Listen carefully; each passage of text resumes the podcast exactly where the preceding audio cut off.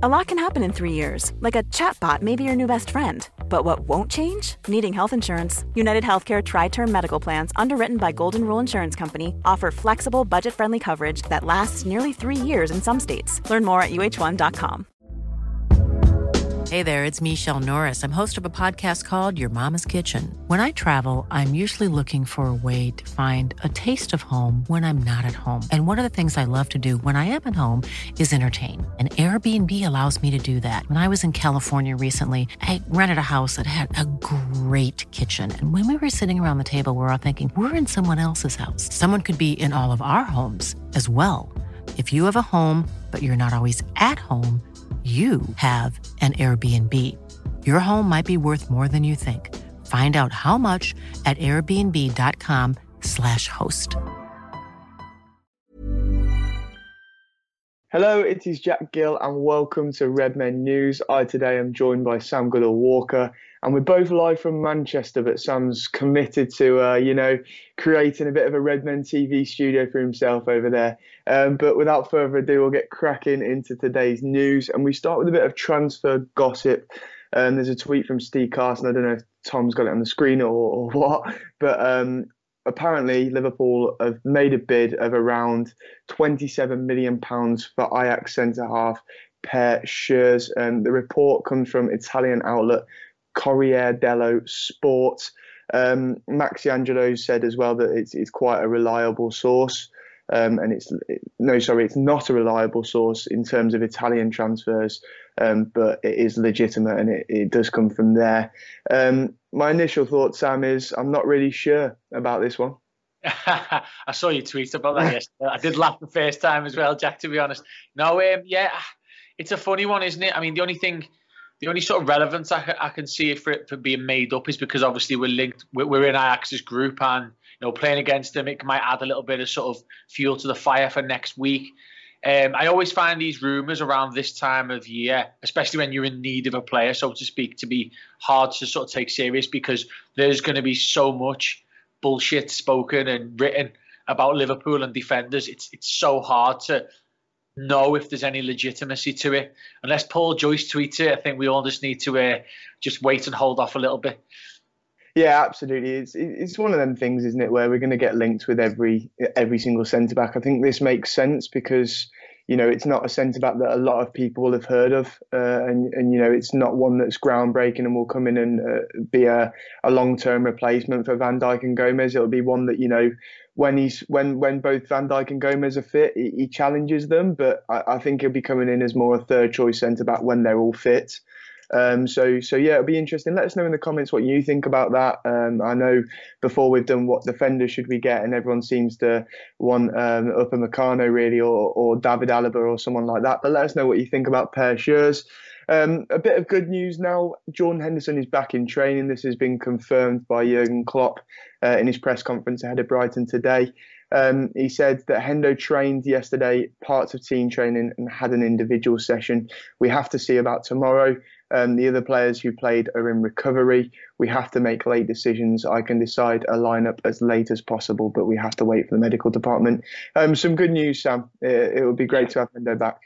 Massively, I think we massively missed him on Wednesday. Um, not not just his leadership, his spirit, the way he plays the game, his quality, his energy, everything about Henderson sort of, you know, highlights and shows what Klopp's midfield's all about. Um, midfield's a massive problem for us at the moment. It's funny because people have been talking about our defence all season, haven't they? Saying, oh, you know, Liverpool have got no defenders, but we've actually coped really well. The games that we haven't won, I wouldn't necessarily have put down to, you know, massive defensive issues. It's been a, a draw nicked late or, you know, the City game and so on. But for me, the midfield is a massive issue at the moment. And if we turn up to Brighton without uh, a re-energised, a, a, ready to go and battle midfield with potentially Milner, Wijnaldum and Jones who are all tired, it could really uh, we could really be up against it later on in that game. So Hendo being back is is massive on more than one front.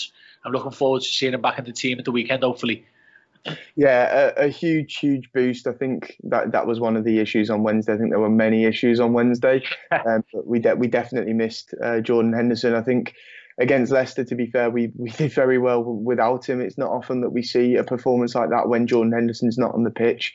Um, so yeah, that that was impressive, but really good to to have him back. Um, moving on, it seems to be at the minute every piece of good news. There's a bad one as well, and, and this is certainly a bad one, Sam. Um, it's come from Ian Doyle Sport. It's come from a Q&A um, that he's done for, for the Liverpool Echo. And he's basically confirmed what we all thought anyway, and, and that is that Thiago's injury was worse than Liverpool had initially thought. Um, there was never really any chance of him appearing against Leicester or Atalanta, apparently. And when we see him back in training, it will get take him a good week at least to get up to speed. Uh, what, what do you make of this, Sam? Yeah, it's interesting. Me, me and a few of my mates who I know for a long time having a good chat about this this morning uh, in WhatsApp. And, and one of the lads made a really good point. Why would Klopp sort of tell opposing teams that one of our best players, one of the top players in the world, as per his nomination, is unavailable? He's probably kept it under wraps. It's not great for us as fans, but as long as him and the team know where Thiago stands, I suppose it's not a surprise to anyone. The last thing you want to do is keep telling Brighton, Manchester City, Wolves, Leicester that Thiago Alcantara is not playing. All that's going to do is give them positive energy before the game. So by almost making out to the media that he's there, he's near there, putting the right kind of pictures and videos up on the website, you're almost teasing. I mean, I'll be honest, mate, it's really frustrating. And I think, you know, it just shows just every time we play Everton, what they leave on us, every single time we go to Goodison Park. Last year it was Matip, this year was Van Dijk, Matip, and Fabinho. Uh, sorry, and Thiago, and it just continues. And that was a really bad challenge. And where we thought we were lucky, maybe we weren't so lucky. You know, if this ends up being a three month layoff, you know, it wouldn't be surprising given how bad the challenge was. But it is also surprising because he finished the game and created what should have been a good goal. So it's hard to envisage him then missing 12 weeks or 10 weeks after that. Yeah, I'm I'm no medic, of course, but it, it, sounds like it may have been a little like green stick fracture or, or something that they didn't really know about, and he, was able to play on with at the time, but can be made worse. You know what I mean? But yeah, I I don't know for sure. Uh, and I think it's interesting. It feels like the whole Thiago's transfer was a bit of a dream at the minute because you know he comes on in the second half against Chelsea, does that flashy performance, breaks records, plays against Everton, another blinding performance. Match. uh, yeah, and then there was that horrible, horrible tackle by Richarlison, and you know it poses the question, doesn't it? Because Richarlison was able to put in a tackle like that, got a straight red card, but a three match ban. But Thiago hasn't played since. Richarlison is back in action playing for Everton. Thiago's still uh, unavailable. So, you know, it, it's an interesting one. And I think, you, you know, I think I speak on behalf of all Liverpool fans when I say that we're absolutely buzzing to see this man uh, in, in, action. So hopefully uh, he'll be he'll be back sooner rather than later. Um, a bit more news. Um, this one's about the Champions League. Uh, Liverpool will play their Champions League match against Midtjylland in Denmark. After all, the Danish club have confirmed this now. Um, it's an interesting one, Sam, because I think Ian Doyle uh, tweeted yesterday that it's been confirmed to be at, at Dortmund, um, but then straight away he said, "Oh, actually, it might not be." Um, and now it seems to be in, in Denmark after all. Oh, it's gone back to Denmark. See, I, didn't, I wasn't sure that. I thought it was going to be in. Um, well, it would have benefited us to be at Dortmund, wouldn't it? Because it would have obviously given Klopp a bit of a reunion, a nice, a nice, or a closer um, country for us to travel to, and also um, a nice big pitch that Michelin aren't used to. So the fact that we've now got to play at their ground, is it going to be at their ground as well? Yeah, I think so. So, you know, it then gives them a bit of a boost. The only thing I would say is they've got nothing to play for at all, especially by that point as well. So it might be a bit of a, a, a tick boxing exercise for them just to get the game done. There's not going to be fans in there, is there really? Or, or if there is, it'll be very small amount. So I can't see I can't see it mattering too much, but it would have been a lot more mentally positive for us and negative for them not playing at their stadium before the game starts. And uh, a bit more news, uh, good news, sorry. Liverpool um, may have 2,000 game, uh, 2,000 fans at the Wolves game uh, next weekend. Um, Liverpool, obviously, yesterday was announced as a, a, tier two city, and therefore we can have fans back in the stadiums. Uh, Sam, there's been loads this week about this because obviously 2000 um, it's going to be impossible to get a ticket, and I've been scrolling Twitter for spares already. Um, but but no, uh, realistically, um, they can't make everyone happy. Liverpool, it's a 2000 allocation. Um, I think Ross made a really good point on Reds News the other day. Um, tickets should be for key workers, surely. Yeah, I, I, I would have no qualms with that. I think if you ask most fans who, you know, that what they miss is the whole package, the build up to the game, being in the stadium, the atmosphere. For me, if you could give a load of kids who've had a tough time, or, or all those key workers, those teachers, those NHS staff who've been up against it, those postmen, those, you know, supermarket police, every all those people who were working when we were fortunate enough to be at home should be given the opportunity to go. But, you know, I just want to just add this for any Liverpool representatives that are watching. I'm a top red. and I've got a season ticket, so please give me one. no, um, but I'm quite. I'd be quite happy to wait. but I think it, it's weird as well because it's not like they're saying to us, right? There's going to be 2,000 for every game towards the end of the season, so you can kind of divvy it up. It's going to be 2,000 this week, potentially 4,000 in six weeks, God knows. So it's going to be all over the place. So what the best doing for the first few games is what you've just suggested, making it a novelty for people who maybe aren't going to get a chance yeah, it'd be a chance to build up some PR with a good decision straight away, unlike all the furlough stuff uh, when, when, it was first when it first happened. But you know, I think I think it's one of them situations where, as I said, they, they can't really go right, but this is the best thing, and and it's an important step in the right direction in terms of having a full Anfield again. Um, so you know, I think for the time being, give them to the key workers, avoid many arguments, um, and, and see where we go from there. Like you said, with the, with the rates falling as, as much as they are in Liverpool, it may be 4,000 in, in a week or two's time. So, yeah. And with the vaccine, it might just get stronger in the new year and stuff like yeah. that. So. Yeah, absolutely. Um, and finally, obviously, there's a reunion with Adam Lallana at the weekend, Sam. Um, he's now at Brighton, of course. Um, and, and Neco Williams has, has praised him uh, ahead of Saturday. Um, he, said, he said that he was the best player in training every day and, and of course, Jurgen Klopp's favourite. Um, so that's a bit on Adam Lallana. It, it, sort of explains the the player he was, Sam, doesn't it? You know, he's when Klopp first came in, I, I think he was one of the first names on the team sheet. Um, and then, uh, unfortunately, injuries um, took hold of his career, really, didn't they? Um, so, so what do you make of Adam Lallana? Yeah, it's nice, isn't it, to sort of have that have that reunion, and, um, and it's similar. Obviously, not to the same extent, but it was similar when the lads saw Brewster a few weeks ago.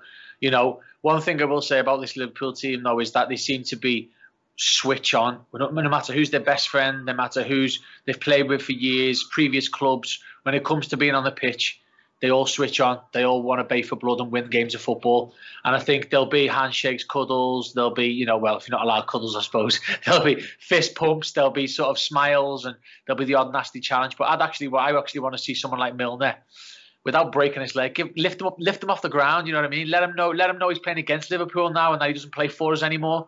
And they can shake hands and be best mates before and after the game. But when that game's on, I want to see Lallana being treated like the enemy because that's what that's what he is on Saturday.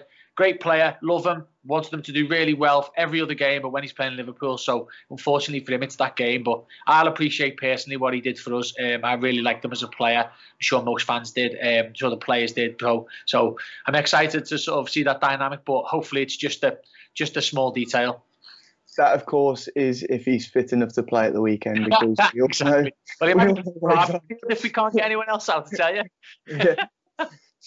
Um, but yeah, let's go into the comments now. Um, Sir Klopp says, "Is this a throwback to the Redmen TV studio in 2013?" Lol. it certainly looks like it, doesn't it? There uh, behind Sam.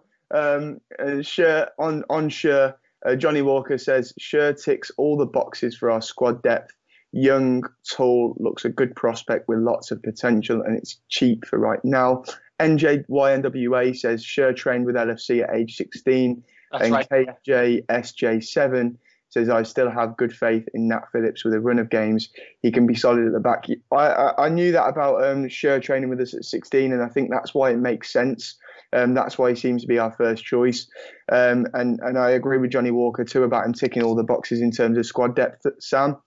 Um, I, I think he has a few areas where he could improve, but of course he's young and he's got plenty of time on his side to do that.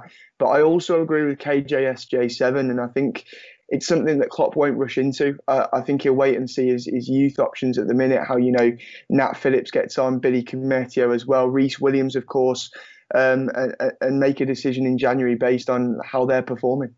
Yeah, exactly. And at the end of the day, Michael Edwards' job is to is to, to prepare the transfers, get the best deal for us, find those players. So may well that this guy's been identified by that team in particular to, to come in. But I agree with you. I think you know, Nat Phillips has shown us a glimpse of the kind of things he can do. Uh, hopefully, he gets more opportunities and shows he can do even more. Rhys Williams is growing as a player. You know, also we don't really know much about Gomez and Van Dijk's injury. The club have been very coy on that. It may well be that Gomez can play in February. You know, because he said it was bad, but it wasn't that bad. You know, I remember Laporte and Sané went down in August and September respectively, and were back in January and March respectively. So if you kind of look at the same sort of timescales, it may well be that we just need to get to January. And if the same four lads that are fit now can play, and we can add Nat Phillips to the Champions League squad, they may not move for anybody. It really does depend, but. I, I think one thing we will do as as as a, as a club is what we haven't done, uh, what we've been doing. Sorry for the last few years is like you say, they won't rush anything. They'll stick to the plan. If there's a centre back they've been looking at, they'll keep looking at them. Where if they're the right player that they were going to maybe sign this summer, they might bring them in in January. They may also bring in a loan because a full time move might isn't the best thing right now. Yeah, I keep saying the Fabinho and Matip partnership is is absolutely fine. The only worry is Matip's made of prawn crackers, so so that's the worry is, is looking into you know getting to January with Matip playing absolutely every game. Uh, and do you, you know, know, what? Do you know what though, Jack? Something that I haven't heard enough people talk about is in 2018-19, Matip played a hell of a lot of football. And if you think of those weeks running up to the Champions League final, semi-final, league game, semi-final, league game, quarter-finals, the same, final. He played twice a week a lot. Last year was a really bad year for him. He was really unlucky on a number of accounts. But he's proven in the past when he is fit for the chunk of time he's available, he doesn't need to be managed. Whether we need, we, we may need to manage him now, but then a year and a half ago, he didn't need to manage. Once he was fit, he was playing quarter final league game, quarter final league game, week off, you know, semi final league game, and so on. So it may well be that if Matip can get strong again by not playing international football, he can play those games. So fingers crossed, anyway. Yeah, absolutely. Fingers crossed. Um, I'll let you get back on with your afternoon, Sam. Uh, I hope you sit there with that in the background all afternoon. Thank uh, cheers for joining me, and thank you, Tom, um, who you can't see, um, but he's working harder than me and Sam right now. Uh, we'll see you very soon. Uh, enjoy your weekend. All the Reds, ta